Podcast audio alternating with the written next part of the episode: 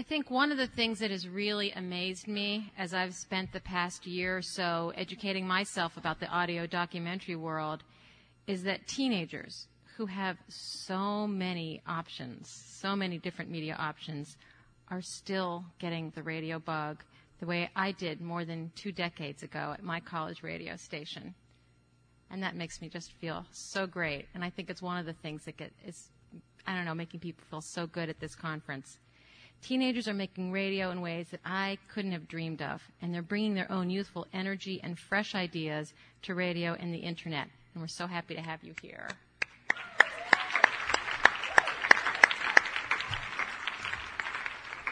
As many of you may know, that one of the winners of the Third Coast Festival is Janice Nieves, who's on our panel. She's a radio rookie from WNYC in New York City. She's also here with young producers from Chicago, Portland, and Berkeley. From Berkeley, the moderator of this panel is Ellin O'Leary, the founder of Youth Radio,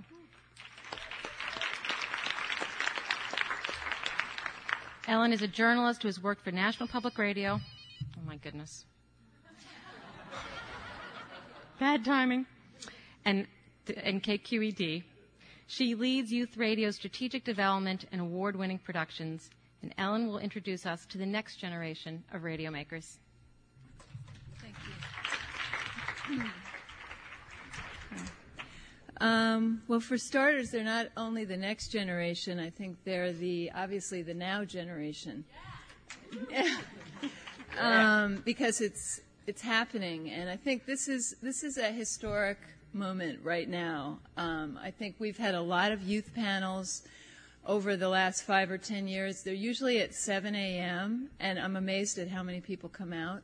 We're often up against Ira Glass, or or not up against parallel uh, situations. And I think that it's, it's, uh, there's a, more than a metaphor here that we're all together at this conference. And I'd like to thank the Third Coast Festival. I think it's a moment um, where we realize that this is happening in public radio and we're all here together. And I'd like to thank Joanna and Julie who've, who've done the work to make that happen and put the young people center stage. Um, along those lines, recently somebody from AOL Time Warner um, came to Youth Radio and said, We're looking at all these youth radio projects and we're going, How do you do this? Because we realize, as many other network executives I've talked to say, uh, nobody under 50 is you know, really watching network news and they're trying to figure out what is the next thing, sort of racking their brains. Um, I think, you know, Rebecca Martin, our senior producer, would say, you know, the secret ingredient is we care about the kids. Um, at, at, the same time, I think from each of these projects, what you see is uh, th- these these young people are youth radios, brain, are are public radios, brain trust. They are developing the future of public radio, and and they're doing it with us. Each of these projects, they're working closely with adults, and it's a collaboration, and now we're doing that collectively. So I think just as many of us joined at that, their age got turned on to radio, and then have created essentially our generation, what we hear on National Public Radio and our stations. These young people are the laboratory, and thank goodness it's on the air, it's happening, um, for what will be the future, the new forms. And I think when the networks say, well, maybe what is it? Uh, Survivor. It must be that. It's reality TV. It's, it's something about being personal. And I think what each program here, and when we've asked them each to bring a piece of tape today, is you'll see that they're, it is personal, but it's, it's not, it's not about taking some individuals to a desert island. Um, they already are seeing the ratings fall on that. I think that they're each crossing boundaries in a variety of ways, from the personal to the political, across mediums. So I wanted to start first with our, our home uh, group that's welcoming us here, Radio Arte and Nancy Hernandez. And as they are the only all youth run radio station in the United States and bilingual um, at the same time, I would like to.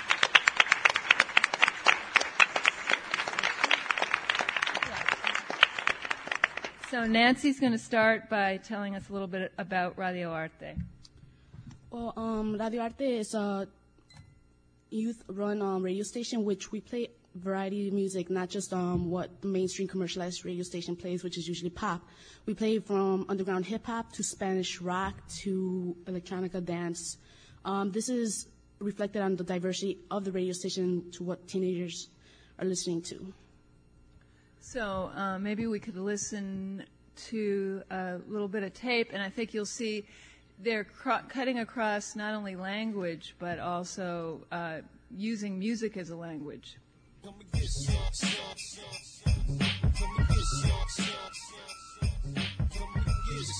Sunday night, 6 to 9. Open mics for my underground heads. P Chicago representing on the World Wide Web. There's always something more, more, more, more to listen for.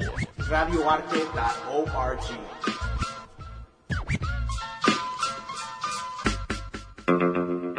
Rock Expreso está de regreso. Alguna vez nos decidimos por presentar el importante y variado colectivo de la música contemporánea cantada en español. Bañan mis sentidos. Ahora partimos de esta base hacia los más interesantes y nuevos sonidos.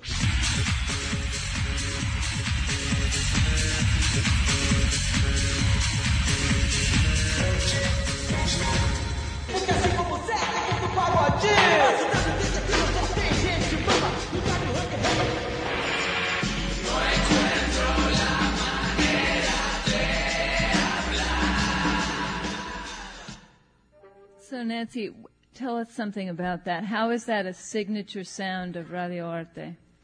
Well, because um, we are a bilingual radio station, it reflects um, the diversity of the community we live in. We live in a um, mainly Mexican neighborhood, so we have a lot of Spanish rock, and we also have, um, of course, the underground hip hop and the rock and dance. Anything um, what the community listens to. What we want the public to know what we listen to.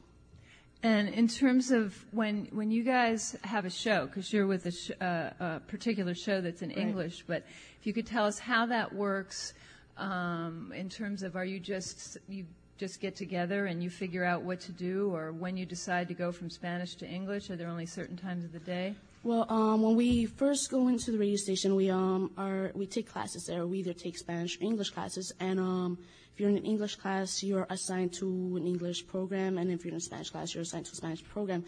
But there's also if you're um very fluent, if you're fluent in Spanish too, you could do an hour programming in Spanish or an hour programming in English. But um, you got to stick with the language for one hour and another hour. The next hour you could do Spanish, but um, the music changes. Also, it could go from a Spanish song to an English song during the hour. And then on your show, you do pieces, right? Right. So maybe tell us how that works in terms of how you pick what you do and who decides. Um, the topics, well, the show I'm on is um, Youth Metro, and the topics um, is open. You can pick any topic you want. You could write it, you could produce it, or you could just write it and somebody else can produce it. But um, it's basically what you're interested in, what you want other people to know about. I also, uh, we're going to now go to Radio Ri- Rookies and Janice, but I also want to say if when you guys have questions, because we want this to be a back and forth. Um, so we're not going to wait till we're all the way through to go for questions. Um, I'd like to uh, have Janice Nieves tell us some about Radio, Radio Rookies and what, you know, what is that special something about Radio Rookies? Well, Radio Rookies is real. That's just that's the best part about it. It's what you know what we think and um, our opinions on what's going on in the world. Um, it's a new program um, that gives us a chance to talk about you know our opinions on public radio. Okay, uh, maybe we'll listen to a bit of that and we'll get, again, this is the, the boundaries here, the boundaries between the reporter and the material. And I think this is an excellent example of that. Maybe Joseph is right, but I don't really give a flower about that. That means I don't care. The other stuff matters to me. So when I heard the president was speaking in Connecticut, I decided to try to ask him some questions. Nah, right here in Connecticut, in front of the auditorium. It's like about 150 people. I estimate, you know what I'm saying? When I got to Central State University, I waited outside to see if I could catch President George Bush on the way in. Was number one. I practiced my questions while I was waiting. Do you think that the government will help me pay my tuition? Second one is, there's a lot of drugs in my neighborhood, and we need more cops, right? Will you provide more cops in our neighborhood? I'm still waiting for George Bush, right? And some green and brown helicopters come flying through. They big. they big. I think he coming. With like two sausages. With two propellers. And four wheels. Oh my god, he's waving at me. Nah. Oh my god, Bush is coming. I feel really glad. I saw like 15 cop cars. And the crowd said, No more Bush. No more Bush. No more Bush. Once a week, I go.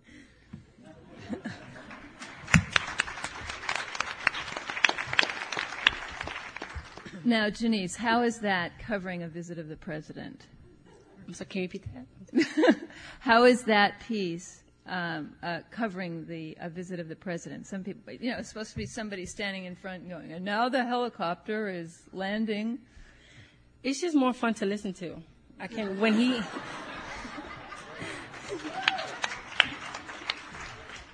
Now, is it still an accurate report, or you know, why why is this something that uh, young people would produce, and and think other young people would uh, take as reporting?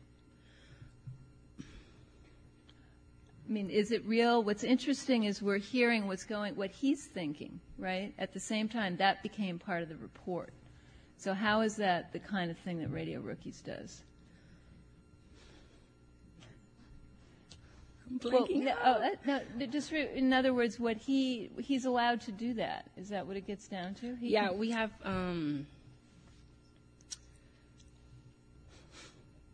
No, he's allowed to do that, and when you do when you do your pieces, you you're allowed to do whatever you can make it what you're thinking. The process of creating the media, right, at the same time as as actually telling the story of the event you're at, right. what was the question? that might have been the problem. What um, what what do you want to tell us? For instance, who is this who did this piece? Oh, Giovanni Ortiz. He was in my workshop. Um, he wanted to do the story on Bush because in his community he wanted to know um, what good would come out of him being president to help his community and himself. And um, yeah. Does someone have a question? He's he's 13. He's 13 years old. He's 13. Yeah. He's 13, and um, did he seem to enjoy it or get a kick out of it, or? He we all enjoyed it. He enjoyed it. He just he just made it fun. He just made it fun and it was just a happy story. It was nice talking. And I think that's that's one of the, the hallmarks there of, of Radio Rookies. Microphone. Microphone's right back there.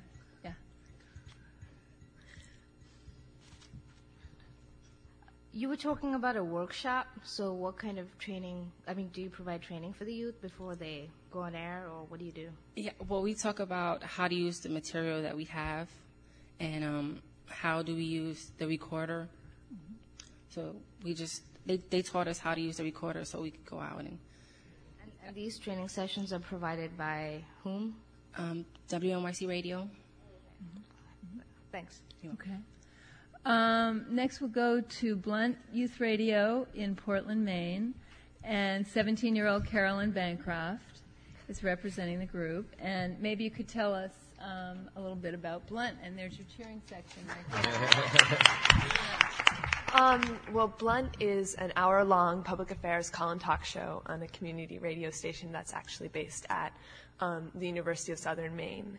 And we have topics, although it's public affairs, we have shows ranging from a mock opera to a pornography show.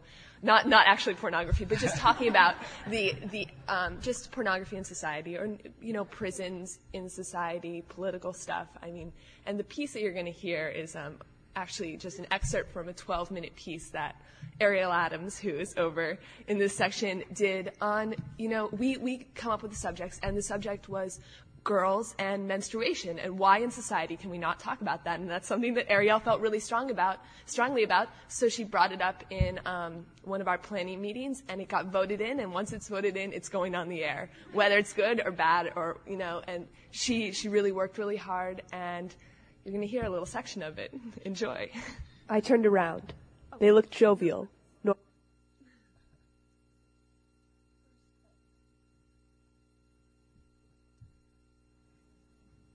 My first memory of menstruation is the voice of my grandmother asking me if I'd started to menstruate, and since I hadn't, not to worry, it would come soon. Growing up, I always imagined I'd get my first period right in the middle of school. I pictured blood flowing out of my body, soaking through my white skirt, and dripping onto the white classroom floor. I was not only petrified by this image, but the idea of being physically able to have a baby develop inside of me wasn't too pleasant a thought either. I got my period when I was 14 years old. It was Christmas break of my eighth grade year, and my family and my parents' close friends had traveled to Mexico. I don't remember how I felt during the days leading up to my first period. I got home later and I was playing a little Super Mario, and I was like, I think I'm gonna go upstairs to the bathroom. And then I'm like, whoa, I'm bleeding. Well, it was the fall of my eighth grade year, and it was the day before my um, championship meet for cross country, and I went to the bathroom after practice, and I was like, oh my god, what is that? I thought there was something wrong with me, and I was like, I can't believe it. I think I'm gonna start my periods. I went home. My mom was like, oh my god, blah blah blah. She's like, here, take this pad, and it was like seven inches thick and like ten feet long. So I was like, okay. So the next day, I had to wear that, and like you know, when you first get your period, you don't bleed that much at all. So like there was really no point in me wearing it. So I had this huge pad on, and I had to wear like these running shorts and try to run my race, and I was like waddling across the track. It was so awful. Girl, you'll be a woman. For Blunt, this is Ariel Adams.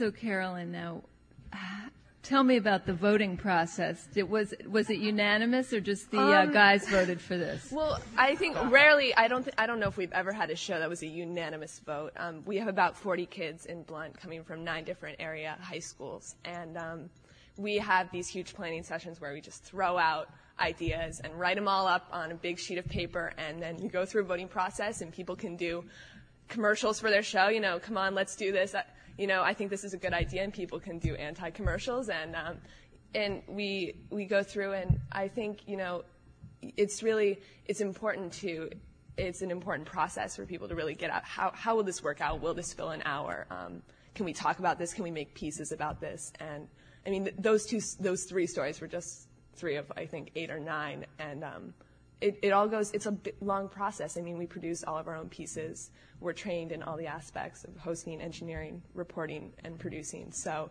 it's really self motivated. You can get the tape, but if you don't produce it, it's not going to be able to air. So, I mean, it really takes a lot of, mm-hmm.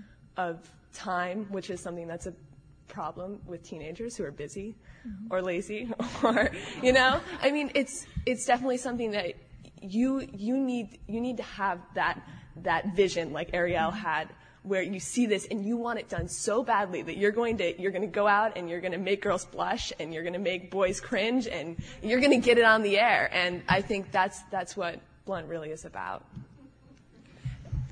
And then, are you when you're at school and people have heard this? Um, what's the effect? I mean, are are you guys are people impressed and they're like, "Oh, you're with Blunt Radio," or are they like, "I'm never talking to you again"? Um, I think it's more of the of, um, people. I I'm not sure if it's more as impressed, but just they they respect it. I mean, um, it's something you know we don't take the tape and manipulate it. It's it's as you know we take the tape and we we air it as it is, and you know. Um, I think that's the neat part is we're not only getting teens voices, but we're getting adult voices, and and we're we're we're encouraging that interchange. You know, our our audience isn't all youth. I mean, we have Mark from Falmouth who calls in. I guess it's a it's a call and talk show, and I he calls in. I would say once a month, and we have four shows a month. Um, so, and he, and you know, we we really encourage What's that. the deal with Mark from Falmouth? He always calls in with some outrageous comment. Is Um, he a, a young person? He's an, he's an adult. Um, Yeah. At least he sounds like an adult. Um, There, there is a tendency um, on adult stations on talk shows for the adults to call in and yell at the kids, or, or I don't. I don't think it's as much friend? as yelling. No, Yeah. no. I mean, people they call in with questions or comments, um, you know, about pieces and stuff like that. And yeah, I, I would say you know it's really a respect thing. But Mm-hmm. we're we're on the same level. We when you're talking to kids and you want their stories, you don't want to act like you're higher than them. I Mhm. mean, um, that's the only way to really get true tape. I mean, without people feeling really uncomfortable, is to just get down and say, you know, I had my period this time. When did you? You know, and Mm-hmm. uh that's that's when you're really going to hear the true stuff and get those funny stories about the track meet or this or that. Tony. Uh, I just thought I'd, I was going to hold off on this question until a little bit later, but you, you just kind of raised the issue for me. I'm the father of a 15 year old, and um, I would say generally, depending upon the day of the week, the real theme is I don't want to hear from you. I don't think you have anything to tell me. And um, if I had something that I really wanted to let you know about, I sure wouldn't tell you. Yes. But I don't think I do. So I'm kind of wondering if you guys, as you're producing your shows and realizing you have this amazing medium to talk to each other, if you think it's important and an issue to try to use it to reach older people, not just this guy who calls in, but uh, those of us, or does it kind of like uh, become a tool to let you remain the adolescence that you are right now, where you, you want it to be something that's your own? And how important an issue is that for you? Uh, Can I, and can I add a second question? I'm sorry. Can- can But- we do, uh, can we do that three? one I was just first? told this it'll be my third question, but it is really related, and that is, what is it? What is it about what you hear uh, from adult radio, like the way we do stories? But wait, or when what I did this, news? when I did this, no one want, could answer me. So can can we do the first one first? Okay. Yeah. Yeah. So, um, what do you guys think? In other words, are you into doing the radio because it's just you talking to other kids, or do you? What about the part about talking to adult audiences? I, I'd like whoever could answer this here. Um, well, uh, on youth radio, this is kind of- Victor Vasquez from Youth Radio. in Hey, what's up? Oh, hold your applause, please.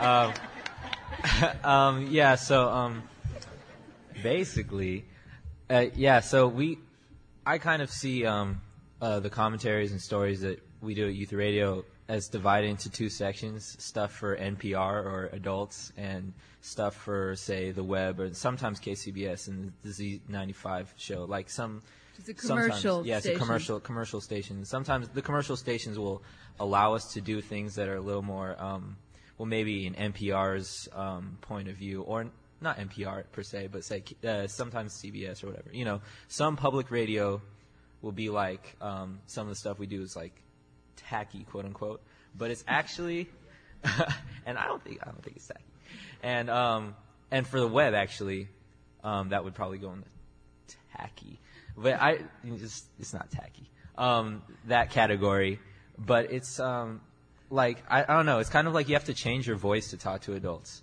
and um, because a lot of the time, like the whole the two sausages flying around. I mean, I think you guys really got into that, which was cool.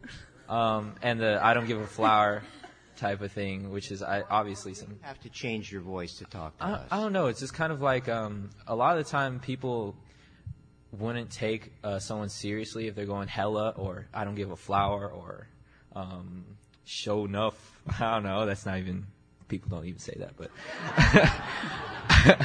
but um,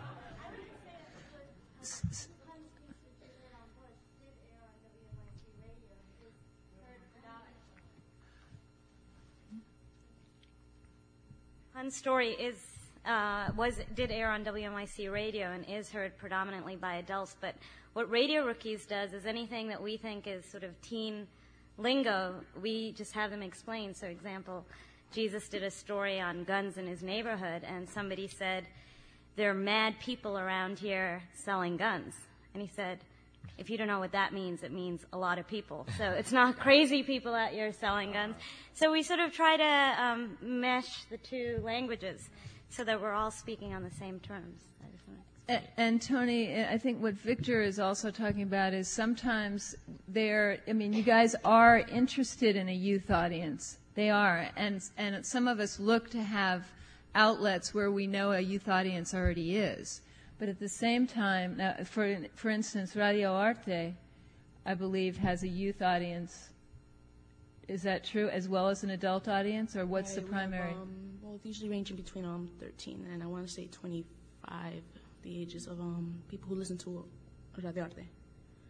So there you have it, is a youth outlet. But that's what's so cool and what we're talking about, about their interest in public radio, is that you guys are also, even if your friends aren't listening to it, are you, um, you're, a lot of the work is going where you know it's only adults. So what's that like? For instance, at WNYC, Janice, where you know most of your friends aren't listening, right? I mean, not, uh, uh, if you haven't told them to. Or is that the case? I'm sorry, I wasn't paying attention. Okay. Well, I can't. Oh, I know. uh, in other words, what's it like producing when you know it's mostly an adult audience? Is that the way you guys are thinking of it, or are you thinking that you're getting kids to listen? I don't think of any. I don't. I don't think it that way. I just want it to be heard.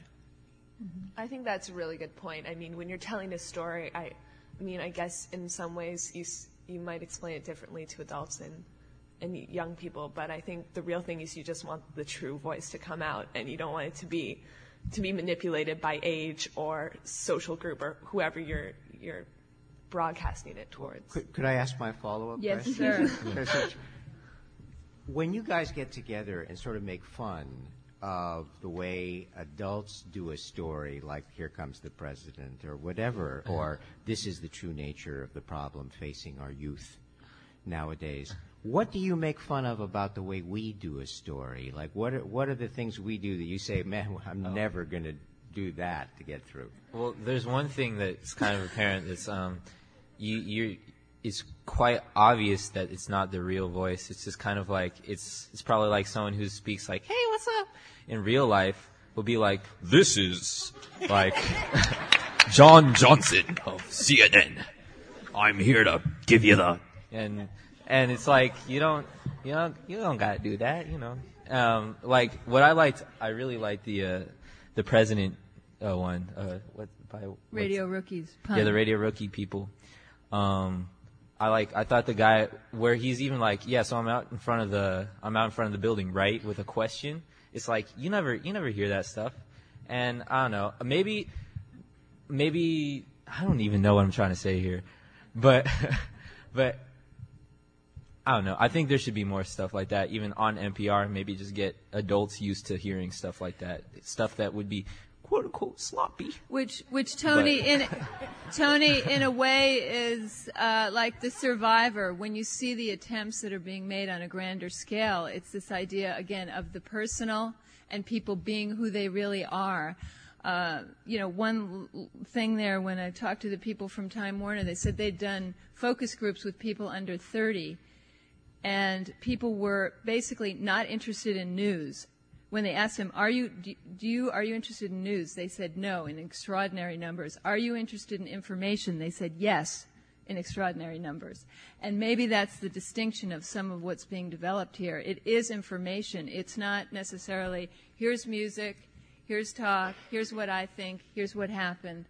I think that's that's some of the mixing. Does anybody want to say any more about the, the, the style things that you're looking to do differently?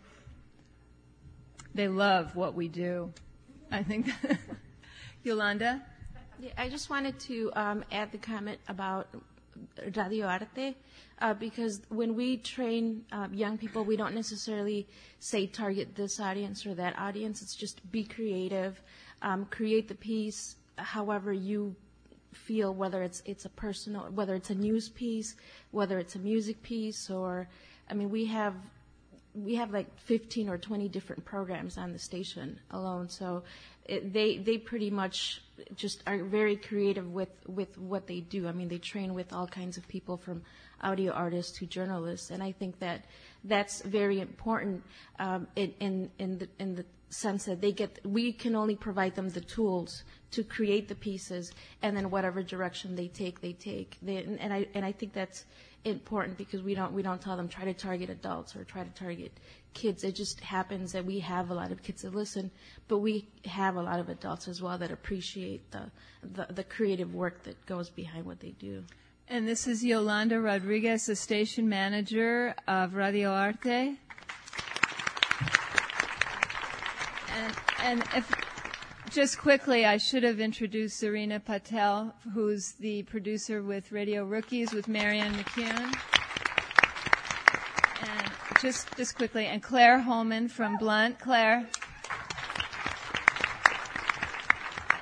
And Rebecca Martin, the senior producer from Youth Radio. Okay, we'll take one more question, then we're going to go back to the clips for a bit. Um, I guess I'd, I'd like to know what kind of support that you've gotten from professionals um, in professional radio producers, and what of, of that support, what, what has been really useful and helpful, and what part of it has been less helpful, and what so partly the question is like what, what can those of us in this room that are professionals do um, to really uh, uh, really enable youth to to speak in their own voices. Good question. Can you?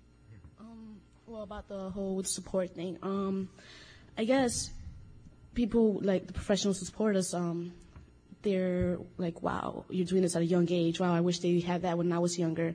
This is, um, I guess, a great opportunity for us. Um, most people don't learn how to use programs like Pro Tools or SoundForge to produce until they're like in second or third year of college. And people are learning this from the age of 15, 16, which it can really help them out in the future if they want to pursue the career in radio or anything audio or anything they want to do if they start at a young age. Mm-hmm. Janice? Um, I've gotten a lot of support. Um, they're not only just professionals, but they're also like family. Um, they just guide us through. If we have a hard time, they're always there. Um, What more can you say? Carolyn? Um, well, in terms of like national airing, we Blunt has had two piece two pieces aired in our seven years of being um, on the air, I guess you could say, and that was uh, during Columbine and then during the September 11th attacks. Um, and I guess the thing is that as as someone who's in it, I and I guess my view is sort of biased. I hear pieces that just blow me away. Every single show, and I it's and maybe maybe they're just ideas for pieces that aren't cultivated because we don't have you know people saying yeah I think that's great, and you know we we have really great advi- mentors, but this is this isn't a full time job for anyone, and, and they're working so hard to to get everyone to go, but. Um, I don't know. I think um, just hearing youth's voices on the radio encourages other youth to become involved, and and you know that there's so many people out there who have stories that they want to tell, or who who really want to listen and um, share other people's stories. Um, so, yeah, I guess just encouraging and and allowing that voice to be heard. So, uh, Victor, maybe we'll go to the youth radio, describing youth radio in Berkeley, not to cut you off there on the uh, Oh, just a quick response. thing. Yeah. Um, as much as I've been ragging on NPR, actually they're really, really nice to us, and they give us a lot of time. And I think the best thing that like people like that could do is just give um, time to kids, and also maybe have young people like um, helping decide what can air. I don't know, to help out or whatever. Okay. You mean give time to kids, give air time, or Yeah. give their own time? Have Yeah. you home for dinner, or Hmm? that too? Yeah, sure. why Yeah. not? Okay. Uh, all right. So, can you describe, uh, you know, some of this crossing boundaries thing for youth radio in Berkeley right now? You're someone involved in crossing the boundaries of the mediums. You started in the radio, and because your stuff was going to be so bizarre, we had to put it on the web. That kind of thing. okay, yeah. Um, so, well, I guess you guys kind of know what youth radio is. It's like a media pr- training program you go through.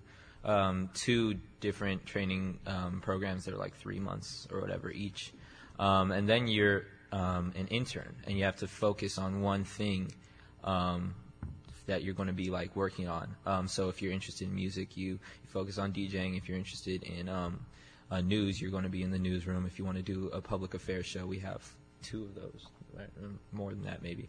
Um, and uh, we just recently have a web uh, got a web team. Well, not recently, like last year, but um, what was I even saying? Oh yeah, so you pick um, what you want to do, and uh, I picked newsroom before web team was around because I was I, I like to write, and um, a lot of my stuff is kind of bizarre, like Ellin said. Um, so I mean, I was doing news for a while and commentaries, but I wasn't really like um, being completely like, you know, it's it's you know, you guys, it's, it's hard to pick one thing to focus on. I, I like to draw. I like to um, do pottery. No, I don't like to do pottery. I was just joking. Um, but I like to draw and I like to write, and um, I'm kind of down for. Uh, I mean, I, I like to do music. I haven't really had too much of an opportunity to do. Okay, so maybe in this in. wow. Okay. Yeah. Anyway, so Uh, all right, I'm moving right in here. Maybe on the clip, uh, because we have these pottery people, et cetera, we said, okay, uh, we'll do it on the web and can put all the mediums together. Yeah. So on the uh, youth radio station that we're trying that we're launching on the web and hope to exchange material with youth groups around the country and around the world. We're, we're, we're letting the kids are going to mix in the uh, the graphics and the video, and that's a clip here.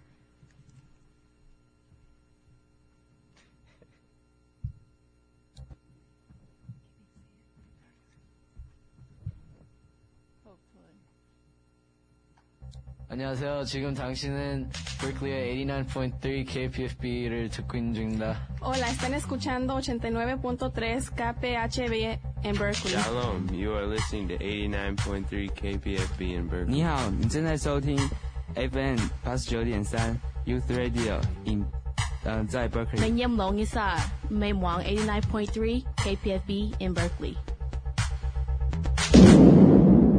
You are listening to Youth in Control on 89.3 KPFB Berkeley. in Berkeley. In Berkeley.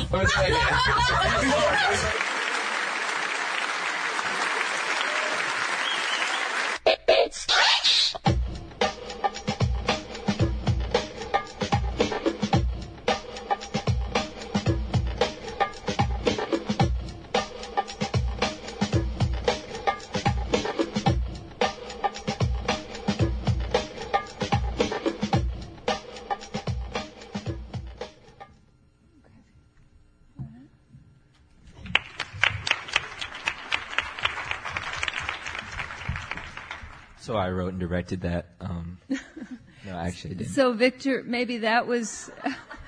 Uh, you, you could say a little bit about the translating. In a way, it's back to Tony's question um, about when you do something for uh, different audiences, but you're also doing it for different mediums, so you can extend or things start on the web, that kind of thing.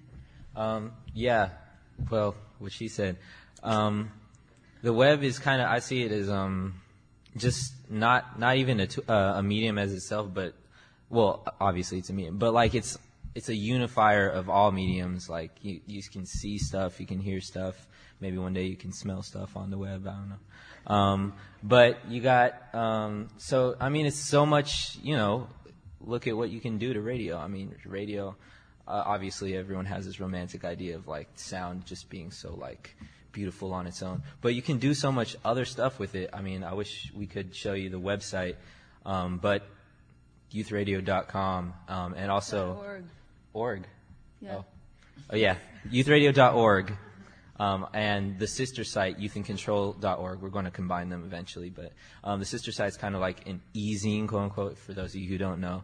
Uh, it's just kind of like a alternative type of, um, I can't even explain it, but just go online magazine. There we go. Thank you. Um, just go there and check it out because it's got a whole bunch of. We we do this thing. Um, I'm not sure if you're familiar with the program Flash. It's it's a web animation program, And what we've done, um, a couple of people have been taking commentaries that, you know, one minute commentaries have been on uh, CBS um, or uh, KQED, which is a Fox station, I guess, or something. KQED. Oh God. No, not a Fox station. Oh, I have Go no ahead. idea. I'm I'm not intelligent at all. Um, You are intelligent. Oh Go ahead. shucks. Okay. Um, anyway, uh, so we take these commentaries and we animate them in Flash. Um, we have like five or six of them up right now, um, and um, it's just kind of we add like little visual aids, and it's just neat to watch. And it's it's really cool, but there's even more stuff. I mean, stuff that we can't even imagine right now that we could be doing with this stuff. And I mean, it's like knowing the the internet is just like a concept like, you know, what, like 40, 50 years ago, people would be like not even able to envision it. And, the, and then it just opens up this whole thing where it's like all this like abstract things and like Okay. speaking all. Okay, so uh, as far as how it goes back to the radio, which I think we're going to also move on back to Radio Arte, I think what we're saying too is that because we can, they have a lot to say and there's so much going on, but not the airtime. So I think groups are using the web right now actually to incubate. Um, and it, I real, when I realized even Time Warner is doing that, they're incubating on the web. That's what they were talking to me about. They don't want to put a show up because they don't know what it will be. The truth is, public radio is incubating on the radio. That's what all these projects are. But there's the, the young people are doing so much that it's essentially spilling over to the internet as well. Um, so I, I say we're ahead. Oh, youth in control. It's all one word. dot org. Um, yeah, we're gonna try and put them together. And again, I think a lot of this material uh, ends up back on the radio and then from the radio to the internet. And I think the radio, the work that Radio Arte is doing is the thing is, see, they they're on all day, so essentially um, they have that place that many of the groups don't have that they have to use the web for. So I think um, Nancy and I, oh, and would take a question and then go to Nancy. Oh, I, you can finish your sentence. Yeah, go ahead. Um, you all were trained in totally different manners. I was just wondering if each of you could um, say what you liked the best about, or the most important aspect of the way that you were trained. Um, you guys had some had really formal classes, and others it was much more informal. everybody's here is having some formal classes, but why don't you guys say what you like the best? Nancy. Um, they, we had um, a formal class, which um, they trained us in writing, um, producing journalism for about three months, and um, towards the end of it, they had hands-on um, with um, producing. That was, um, the, I guess, that was my favorite part. Uh, make getting audio and um, manipulating, I guess, um, cutting and pasting and all that stuff. I guess um, learning the program was the best part for me. The best part for me was that um, we didn't have to change. We could just be ourselves, and it was just comfortable being in an atmosphere where there was just limitless options of what we wanted to do. So that, I think that was the best part, just being, just letting, just them telling us that, you know, just be comfortable and just be you, and so that was the best part for me. Um, we have pretty informal training sessions. Well, there, we have training sessions with small groups of maybe five or six um, people at a time, um, learning the skills of either using a Marantz or writing or hosting or producing. I would guess my favorite was probably learning how to report, although I was really scared I was going to um, offend people walking up to them with a microphone. Um, but yeah, it was really fun. I was with some some kids who were really energetic, and that helped me get more comfortable just walking up to a random person and asking their opinion on something. But yeah, I'd say reporting was probably my favorite training. But they're they're laid back, but we learned the skills, and yeah. Yeah, so I mean, my training, youth radio training, is pretty much similar to every, what everyone else said, and I, I I really agree with Jeanette though. Just it's the people that make the experience like really, really, really cool. You mean the other young people? Uh, not only the other young people, but like the people teaching us. We have peer teachers um, that have been through the program, and that's another thing you can choose to do. Instead of going to the newsroom, you can become a peer teacher, um, and it's just kind of like you choose an area um, and you peer teach, and it's it's cool just having like um, it's like not really as school setting as it could be, which is really good because I don't like school at all. So So, and one of the keys here, I think, is though you're not alone. You're in a group. They're all in a group of young people in some way, which is different than being the only young person at a radio station. Uh, so I think we'll go to where we are inviting questions as we as we continue. They they've each brought something they really they care about or they think uh, shows something again particular about the program. Uh, so uh, we'd like to get to those, and we have uh, Nancy's piece on girls and graffiti. Listo. No morirá la flor de la palabra. Podrá morir el rostro oculto de quien la nombra hoy, pero la palabra que vino desde el fondo de la historia y de la tierra ya no podrá ser arrancada por la soberbia del poder. In February of 1996, the Mexican federal government and the EZLN signed a document known as the San Andres Accords. This accordance gave the indigenous people some of what they demanded. The San Andres Accord gave the indigenous people in Chiapas the freedom to control their own form of government and to provide education for their children in their native language. Ernesto Zedillo, then the president of Mexico, did not implement the San Andres Accords. Instead, President Zedillo sent his army into Zapatista land in Chiapas and evicted indigenous people from their homes. In November of 1996, the EZLN stopped dialogue with the Mexican federal government. However, the Zapatistas continued to organize their communities autonomously. The indigenous people in Chiapas continue to get attention and support from organizations around the world.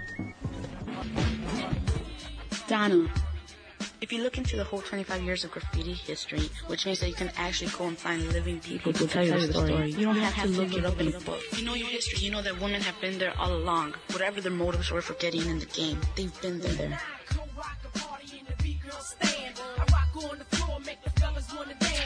Tell the people what you're here for. Lady Pink. Even if it seems like a stereotype name for a woman, that was far from being true since you could see my name on subway cars next to all the male writers' names. I was a feminist speaking for women's rights even before I ever heard about anything like that.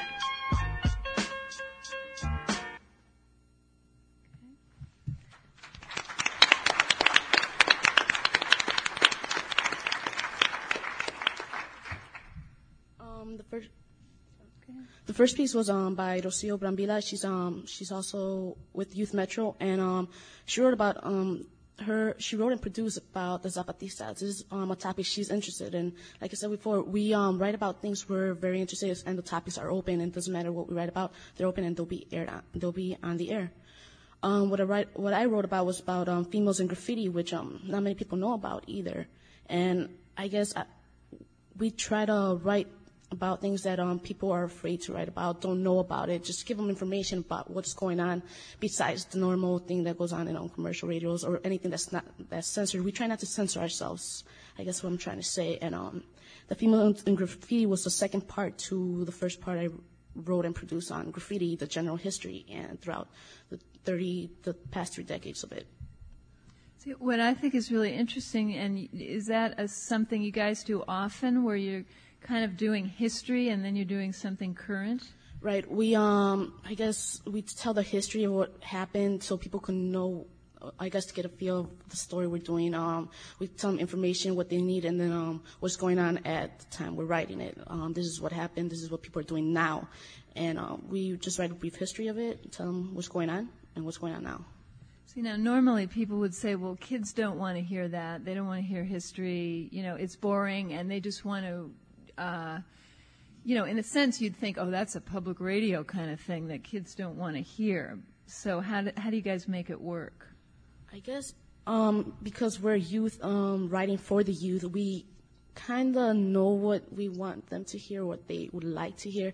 So I guess we highlight the parts that we find interesting, but it's also useful information that um, they want to know about. Like they, they, we want them to know about. We just, um, I guess, add music to it and make it a little bit I mean, in a way, that's like the new form where it's got it's information, but it's entertainment, but it's personal. Right.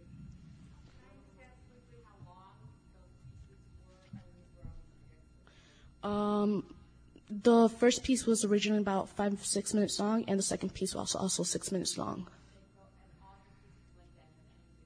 Right, it's all music, background, history, people talking, voiceovers. They like half hour shows with music under the whole thing. yeah. right? Isn't Right. mu- what about music and? Um, I don't mean just Radio Arte. Everybody, yeah. Um, well, in Youth Metro, we have a half hour show, which, like many other shows, like Radio Vida and um, the other shows we have at Radio Arte, we, um, when we produce it, we add music to the background, or uh, depending, I guess, on how you want to, you want um, to have your topic. Like, people can do voiceovers and you could put um, effects in it, or you could just leave it as is, depending on how you want the emotional, I guess, the emotional feeling of the voice. If you want music in the background, if you just want no music in the background to get another emotional feel. So I guess it all depends on the music you use to get um, to get at people with their with um, how you feel about this piece. Pretty much, would there be music or sound in in every piece? Right. Um, not necessarily in all of them. Some could just people talking, interviews, or you could add to it. So it all depends on how you want to do your style. Okay. And uh, Radio Rookies, we're going to tonight. You get to hear Janice's piece that she is winning the award for. Um, and, but right now, we're going to hear another piece of hers that I think is also very reflective of a lot of the young people in terms of the, the media diet. Do you want to say anything first, Janice, or? About the, the no, we're going to hear it. The tape's going to speak. I hate that buzzer. I really do. So I turn it off as soon as I wake up and leave the radio on. I always sleep with the radio. I can't sleep without it for some reason. Violent current events up next on Hot 97. I turned to Hot 97's morning show with Star and Buck Wild. Star calls himself a hater, but he just speaks his mind about everyone. That's all. I went on a date with somebody, called him up a week later, and he says, Well, who's this? I said, Star. Calling your beautiful daughter. She said, You, you mean my 16 year old daughter? I said, Whoa! Whoa! You know, I'm trying to be like that, especially in school. Like not caring what anybody think, not being afraid to sit in class or raise your hand and say something when you want to say it, even if it sounds stupid. But then, you know, sometimes he does go overboard.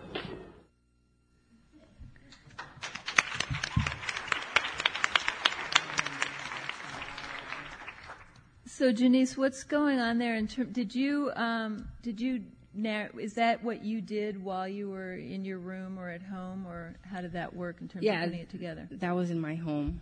Um, that piece was on my media, which is We forgot what it was. No, which is that. right. Oh, it was right. for on the media. Um, it was basically if, um, about when I listen to the radio, what am I listening to? If I'm watching TV, what am I watching? When I'm on the internet, what websites I'm on? Because that's part of the deal, and the in the young people today are are basically doing it all at once too, right? Yes, and that piece was just a. It was about how much I love radio. I just love radio. It also gives you a feel the way you did it of what it, I feel like I'm in your room and you're getting ready to go to school. You know that it's um, what's it like to be you and have this the kind of sound that you have coming at you. So how'd you do that in terms of did you just did you know it was gonna you were trying to have me hear what it was for you or was that how did that come about? I didn't even think. Of, I didn't think about the recorder that much. It was just about just listening to the radio. Just how I listen to the radio. That's how I listen to mm-hmm. the radio. Mm-hmm. I just happened to have the recorder there. Mm-hmm. which is part of what makes it so powerful that it's the it's the you are there then thing and again that it's it's it's authentic right I just wanted to know if there was, um, if you were being censored by anyone, like if there were such topics that people, that like the people who were like watching over you or something, they're telling you, you can't air this. I'm sorry. Can you repeat that? Like, if, are you being censored by anyone? Like, is, is somebody telling you you can't air this because it's too political or it's too something? No, they we no we don't no. no, they um we just record what we want on tape. Um, but as far as my story and what we've done at Radio Rookies, that's just. We haven't. They haven't told us we couldn't do anything unless it was um, inappropriate. Th- then I guess they would cut it out. Like swearing. What? Like swearing. You can get it on tape, but it wouldn't air on public radio. Who edits? Matter of fact, she does. Zarina Patel, she does. She's the producer.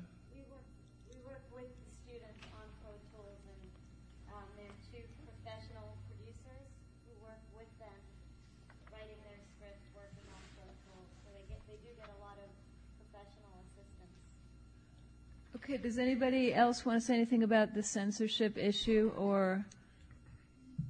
Uh, I, I think that that deal with appropriate. Um, does everybody think that's working? I think we all do that to some degree. In other words, what the FCC will take you off the air for, we can't do. Um, that was a big deal when we were your age. They, it ended up in the Supreme Court with the seven seven words. Does that does that work? I think that's a question. Does that does that rule? Do you feel restricted by that? Does anybody feel restricted by that? I mean, Howard Stern, you know. Oh, yeah. Um, yeah, a little bit. Well, I think you can still get the point across if you beep something out. I mean, if someone says something and there's, and we have to cut it out, I mean, I think the point is still made. Mhm. Um, yeah. What she said. Take your question. Can you take your question? Well, first, I just wanted to commend you on the diversity of this panel, and also, I mean, I know you're not directly responsible, but whenever I look at youth radio sites or listen to them on the radio, I just hear such a wide range of diverse perspectives as far as youth of color, um, youth with different sexual orientations. So, first, I mean, I think, think that's just amazing. But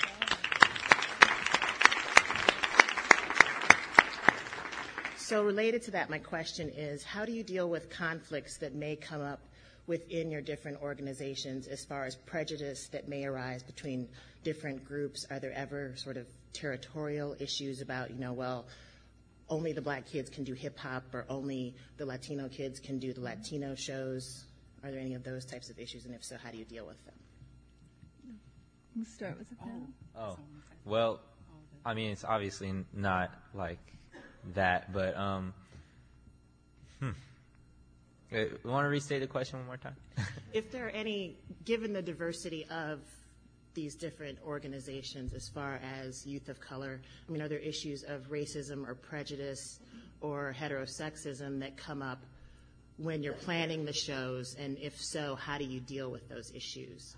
Um, I actually, for the most part, and this might sound like corny or whatever, but it seems like everyone Youth Radio is like cool with each other.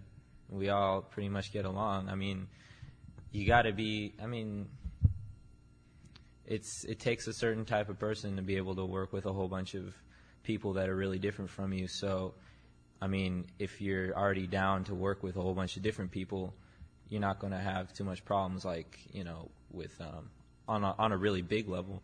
Maybe there might be like in the beginning classes like core or, or bridge classes, there might be some sort of petty something, but it's usually it's, it's usually just like the common thing is like we all want to do something vaguely related. Usually the connecting thing is radio. That's youth radio. But you know, we we all want to do the same thing, so it's kind of like that. It kind of gets it. You know, whatever I was D- saying. Does anyone else want to comment on that? Yeah, I do. In Radio Rookies, we have this um, meeting where every time we go to a workshop, we always discuss what we did the day before. So before we get on, before we do talk about story descriptions or anything that has to do with radio, we talk amongst ourselves about how we feel and. Um, so it's more like we were friends before we start making our stories. Do you want to say something, Carolyn? Um, I, I agree Yeah. with both Victor. Because there can be there's issues of ethnic diversity, and then there's just issues. I think uh, one of the things about these programs, and it's if we can all remember back to high school, it's so so great to have a neutral ground. I mean, even if everybody, if it's in Maine and, and, and there's not a lot of ethnic diversity, people are from, you know, the weird group or the cool group and all that. And to have another place, which can be our radio stations or our studio, where you come and nobody knows any of that. Like, w- that's why we all love radio anyway, right? For the anonymity.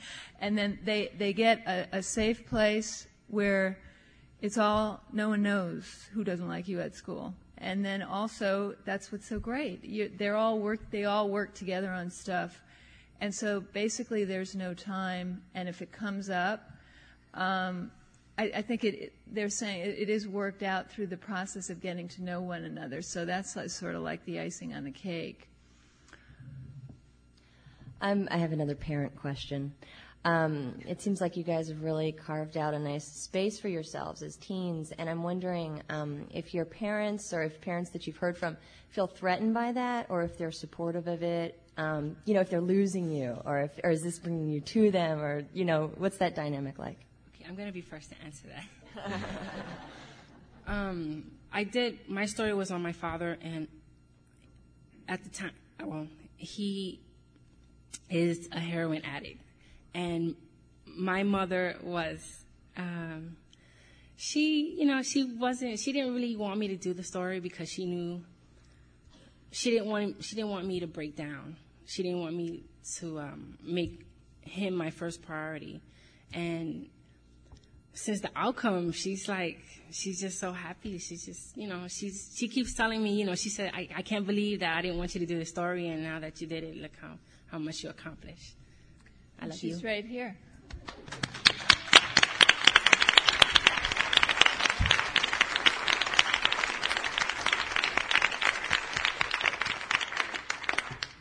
Does anyone else want to comment on it?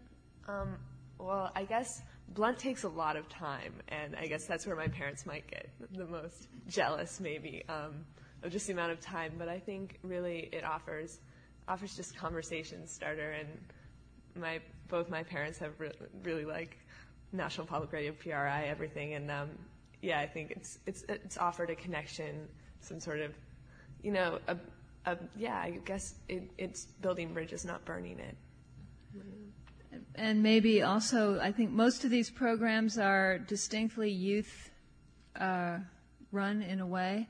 So it's not the kind of program that the pushy parent pushed their way in and sign the kid up. This doesn't work unless they want to do it. So uh, I think that's a, that's a feature that then the parent takes notice of. Um, so maybe we take one more question, and then we're really going to try and quickly do the rest of the tape. I just have a quick question. I wanted to know about getting pieces on the air outside of, I don't know whether Radio Rookies is a self contained program, for example, on WNYC. I know I've heard youth radio pieces a lot on NPR, but how hard is it to get pieces on the magazines? And now I'm not talking about NPR's Morning Edition or All Things Considered, but within, you know, just dropped into local programming and by way of starting, you know, for example, the piece that you guys did on, on menstruation, you know, you could have an hour long call in program on that or a half hour call in and have that start the piece and whether you get responses from the adults who say, oh no, no, no, that's, that's for the kids. That's for the younger people. We don't want to talk about serious adult issues and introduce it with a piece that a kid did.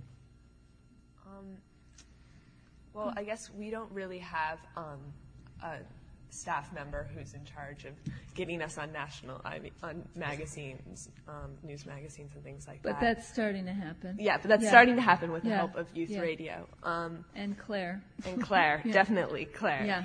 Um, but I mean, it really, it's it's only happened in two national tragedies that we've really gotten. But your local station, in other words, getting, you guys are in your own show. Can pieces ever be aired in other parts of the day? Um, in terms of the station that we are on, it, we usually only air on the on Monday nights from 7:30 to 8:30. Um, but yeah, And, I think that's one of the key measures of uh, recognition that helps build the program, right? For Radio Rookies, you guys are on in a prime time every day for a week, that kind of thing, in terms of the station. I can't answer that. I don't know. But the WNYC has made a big commitment to this. Does it Yeah. seem like that to you? Yeah, they they have. Um, but when we finish our stories, it's aired twice or three times. But um, that's that's all I know. Okay. Now is once the workshop, we run workshops in different neighborhoods in New York, and they each run between two and three months. And at the end of each workshop, we have about six radio features that run between five and ten minutes long. When those stories are done, then the radio station works it into their programming schedule, and it airs during our local programming on Morning Edition on our local WNYC which is the NPR affiliate in New York. So they have a commitment to having these voices on the air and they get heard and hopefully in the future that time will be greater and there'll be more voices but it's a program that's still growing and um, to do the kind of stories that we do and work with the teens that we work with we have to do it slowly to get the to do the job properly um, but what we also have is a website where we have an open mic which is a place that we're hoping and people do after they hear the stories on the air they can go and have those discussions on the web okay so. thank you yolanda I think that we're very fortunate because we do have our own radio station, and it is a, a, program that was started by the Mexican Fine Arts Center Museum. But I think a lot of the work that our young producers do, even though they're, I mean, we train them in all aspects of radio, so they do some of the administrative, some of the production, and um, and I think that if some of their pieces were were, we've tried pitching different stories to different people, but it, because they're so when people listen to them, they, they, just don't know quite what to make of them. You know, it's mm-hmm. they're kind of music and journalism and audio art kind of all mixed together, and that's why we picked the name that we did, Radio Arte. But it's very, it would be very hard um, because people want to kind of box them. Like, well, what are you? you know, are you news? Are you entertainment? And and I think because when when we tried doing that, it just didn't work. People were like, well, we're interested in more news, or you can't ever put music in news. I mean, that just that's a big no-no in journalism. you should know that.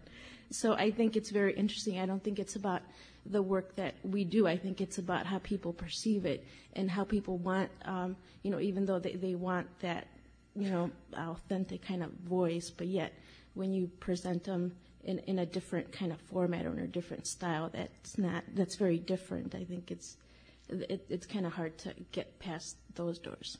And I think for for youth radio in the Bay Area, it was basically uh, years and, and a building process with editors who've um, you know now committed to getting the material on, and now we've we've tried to use some of that to to be a vehicle also to bring um, you know like a viewpoint on one story from a few different locations from from um, some of the people here.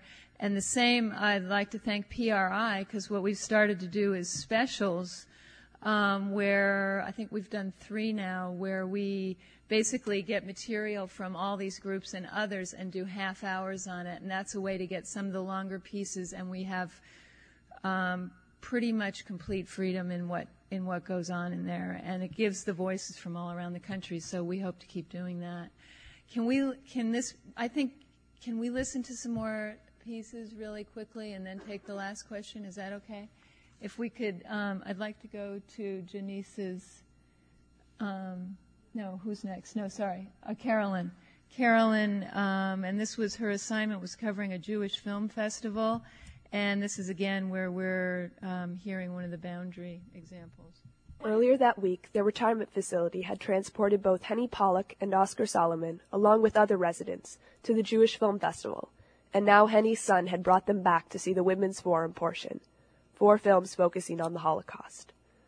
But as that subject became part of our conversation, Oscar pragmatically uttered a sentence which caused my persona of savvy reporter to disintegrate. We both survivors of the Holocaust. They were both Holocaust survivors? I was stunned not wanting to say something ignorant, rude, insensitive, but yearning to know everything.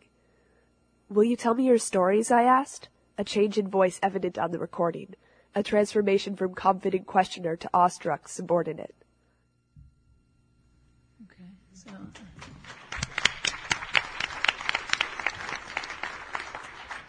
Um, that's just like right in the middle of the piece, and I wish you could have heard Henny's voice because it's so beautiful. But um, I guess one thing about radio is that having a microphone in your hand gives you so much power.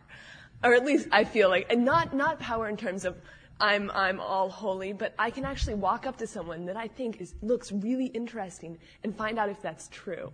You know, and I think everyone is really interesting to an extent, but I can walk up and say, you know, tell me your story, or I have a question for you. And these two old, elderly people who were sitting behind me, you know, I just turned around. I wanted to know why they were here.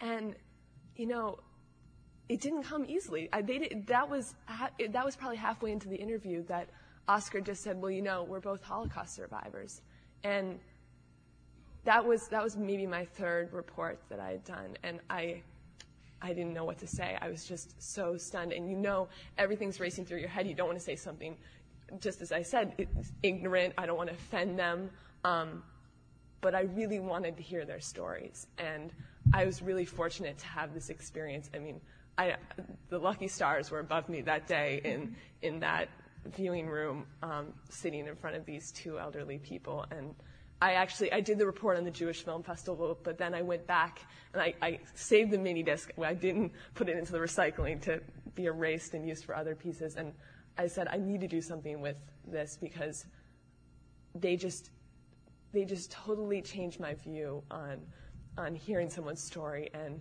taking taking the little parts of of a film festival and and really just understanding that the people that you see they're, have so much to share. And even though, you know, yeah, I'm, they really just were able to, to come to a youth of all people. And they didn't say, you know, they didn't write me off as naive or insensitive. They, they actually said, okay, we're going to tell you our stories. And Henny actually, when I turned around to ask him about the film festival, first said, no, I don't want to. And Oscar sat, for, sat forward, ready to talk. And and by the end, Henny was interrupting Oscar, telling me about how she, she escaped from a German concentration camp two weeks before it was deported to Auschwitz and became part of the French resistance. And I mean, it was just, it was absolutely phenomenal. I mean, it, and I just, I feel so fortunate to have been able to hear those stories and been able to have that microphone that day and be, you know, be assigned to that project. Um, and, and yeah. I think that, that, that it's hearing yeah. what makes it so strong, and that's why I say we're already doing this incubation of the next thing too, is as a listener, is hearing what not just their story. That would normally be what we'd hear, but hearing your reaction to it is, is I think what makes it really so rich. So just the last clip on the personal uh, uh, clip from a story from another student at Youth Radio. A week before I started at Deer Valley High School, a student killed himself. Only a few months earlier, another student committed suicide. Since I was new, I was totally clueless about what was going on and how it was affecting people. Until a third student joined the others. He shot himself in the head. I was in shock. Three Deer Valley suicides in six months. You wouldn't expect it walking around the Deer Valley campus. The students here look like normal high school kids. Everyone seems to have their own place. The hip hop kids, the Britney Spears lookalikes, the J. Crew debate kids. But there's something wrong. I'll always remember the day when a girl named Shelly came running out of a classroom shaking. Her eyes were really red. She was friends with the third suicide victim, Jimmy. He was always happy. He was never sad. You would never see any signs of him being mad. Jimmy's death shocked a lot of us. No one understood why he did it, especially his closest friends, like Shelly. I guess when he went home, he was just so unhappy. He left a note on his bed, I think it was, and it just said, look around you. So why does it still affect you so much? I see that your eyes are getting watery and you're kind of sad. Is it more anger or sympathy? it's both to me. I'm angry and then also it's sad because we miss you. We didn't want you to go. So, Victor, it's a little hard. Just um, briefly, in, in terms of the, the idea of her being able to, her as a reporter, or the kind of tape she can get. Um, well, I thought was kind of interesting is um, no offense to adults or anything, but uh, the only way that you could have really heard that was uh, that conversation was with like a kid, um, like a peer of this this person going up to them and asking them about it. Because um, I mean, they have, and maybe it's not even a sensitivity. It's just people, kids are more at ease around kids, and maybe on like a, a youth type of, I mean, youth issues like this.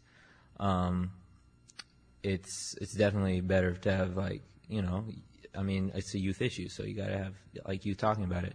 But um, I guess this is this is right around the time when, uh, like, was it like Dan Rather or something was doing um, some report on the statistics of um, people uh, like teen suicide in the United States, and it's just kind of, I mean, you can see how like drastically, like dramatically different um, this is from that. I mean, it's so much more personal. And even if Dan Rather did actually try and get personal and like um, do an article, um, or like do not an article, you know, like get up in the school and start asking questions or whatever, um, he still wouldn't have really got.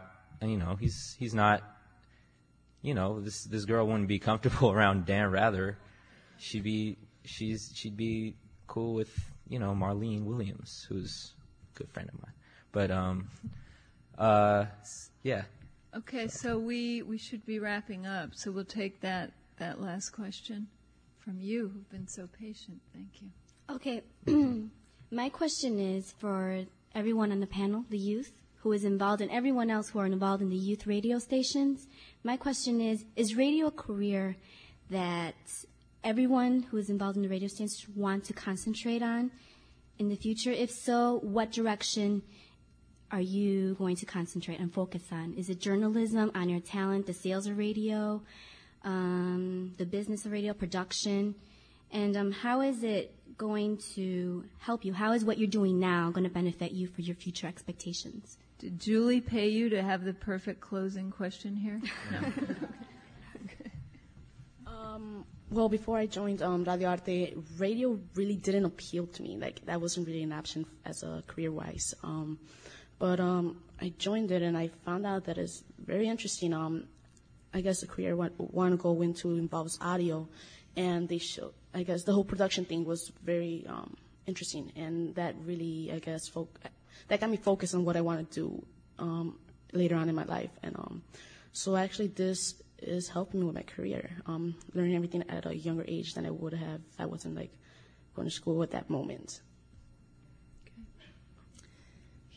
Okay. Um, well, I'm just having fun. I'm only 16. I'm keeping my. Op- I mean, I love radio, but I'm not focusing on a career right now. I still have a long way to go before thinking about what I want to do and what's going to keep me happy as far as a career. Now you have it's there as an option now. I can tell you that. Um, I think a lot of kids at Blunt are there for the fun, but also the experience, the knowledge, um, just knowing how to DJ, how to, you know, con- use a mini disc recorder, produce things like that. Um, I wouldn't say everyone's there to have a career in radio. I know it's really opened my mind to, you know, possibly going in, and I just have this obsession with hearing people's stories now. But um, I. I'm not going to go and major in journalism at a school. I, I want to keep my options open, but it definitely, like, I did an internship this summer, not at a journalism place, doing math, and the money that I got is, went to a mini disc recorder, and that's, you know, it, that's that's the thing is you you you take what you have and you use it in different ways. But I think, yeah, I really I really enjoy it. Um, yeah, I'd love to do it. You're already hooked. You should just admit it. but okay, Victor. Um, yeah. Um, I don't. I don't want to do radio, but well, oh, maybe a little bit. But I mean, obviously, these programs are are definitely training us. I mean, if you hear these pieces, they're like, I really like them a lot. Um, they're just really good, good radio pieces, and um, I think it's definitely giving us, um, uh, you know, the the the opportunity, giving us the knowledge and the skills and et cetera, et cetera. But it's, and it's opening that door. Um, but it's also, it's just teaching us how to like be people or, you know, uh, just be intelligent people. I just, I just think being around so many, um, focused, um, intelligent people and having mentors like Ellin, um, and other people you don't know their names, so I'm not even going to go on again. George and Bess, but um. Okay. No, but All no. right. Can I? Can I just? Can I just All like? Okay, having having Music mentors. up. So. Okay. Yeah. Thank Uh, you hold- very much. Can I? five five seconds. All right. And just having mentors like Ellin and stuff. Um, All right. Okay. uh, All is right. good. So you guys could take it.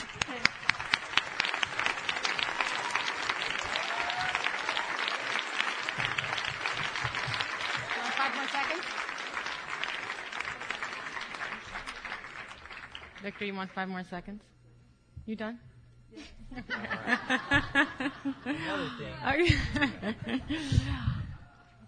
Whether you your futures are in radio or not, we're just happy you're in radio now. So happy to have all of you. Ellin, thanks so much, and to all of the other leaders of the groups.